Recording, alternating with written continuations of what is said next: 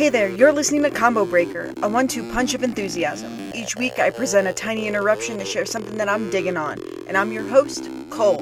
And you can check out okretro.zone to stay on top of new podcasts, videos, and more. So, here we go!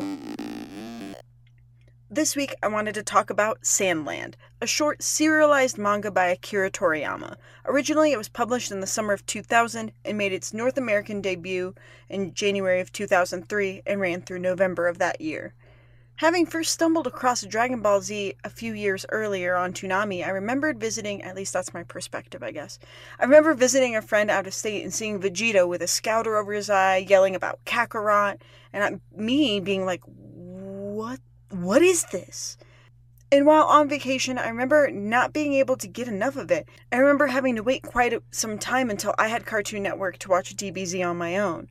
But that brings me to Sandland. I absolutely love Akira Toriyama's drawing style. He did work for Chrono Trigger, Dragon Quest, you know, Dragon Warrior, uh, and, and drawing as a kid, it was easy enough to resemble the character. I could replicate some of the similar designs that you would find on like Yamcha or Goku but I liked his characters and the and the worlds he built with fantastical creatures and weird dragons and cat people and things and futuristic machines and the architecture. I'm looking at you, Capsule Corp. But when I was younger, I loved to draw, and I would draw a lot and making my own stapled together comics, making my own Dragon Ball OCs. You know, as kids do, I had no idea they were called OCs then. Uh, but it was along with other animated cartoons, and I got into comics and manga. And with manga, I mostly hung around Dragon Ball. Sure, Rurouni Kenshin was kind of tossed in the mix a little bit. Um, but I enjoyed the stories, but I really used them as studies to show like composition and framing and character design. I remember focusing a bit more on Dragon Ball versus Dragon Ball Z because Dragon Ball was a bit like I guess more funny. It was it was more of an adventure series to me versus Dragon Ball Z being slightly older and action packed for the most part. You still had those one off stories that were little side adventures and stuff, but it was mostly there you have action and combat that was, you know, intertwined with that narrative where Dragon Ball didn't always have that. So I would say they're both dynamic but in far different ways, which my enjoyment of Dragon Ball brings me to Sandland. I remember uh, stumbling across it at a Barnes and Noble and being like, "Uh, excuse me, how does Akira Toriyama have any time for anything else other than Saiyans?" Um, coming to find out, he has m- many other stories, but at the time, I would say my internet use was inconsistent at best in the early mid 2000s. But I saw Akira Toriyama's name on the spine of this book, and I snatched that bad boy up faster than I think I even realized it the cover had a demon dude and an old man and another demon gremlin thing and they're riding on this like weird go-kart jeep and i was like yeah okay sure yeah i remember being like i totally remember being apprehensive like there there's no goku what come on but Sandland, the story, it, it's so simple. After years of war, a region was left with hardly any water. We need to get water. That's it. Uh, a formal, formal a former, oh boy, a former army general who's now a sheriff is frustrated and he decides to go out and find water.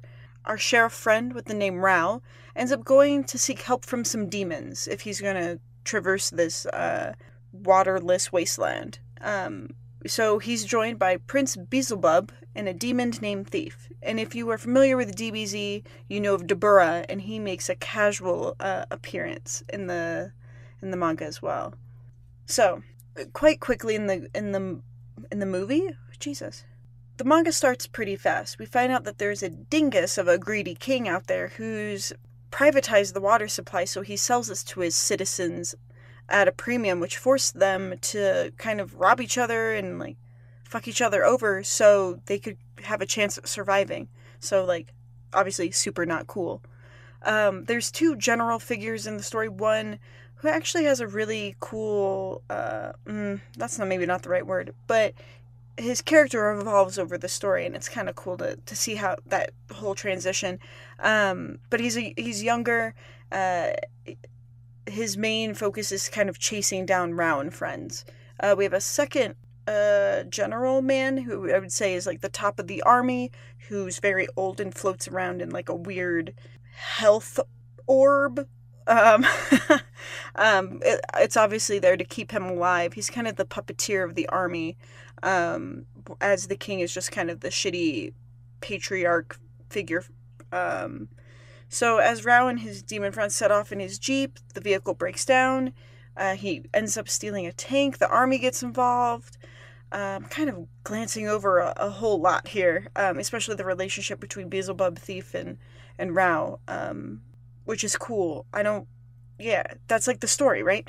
But the story isn't long. I believe it was fourteen chapters. I think. Now I want to say eleven, but I think it's fourteen chapters.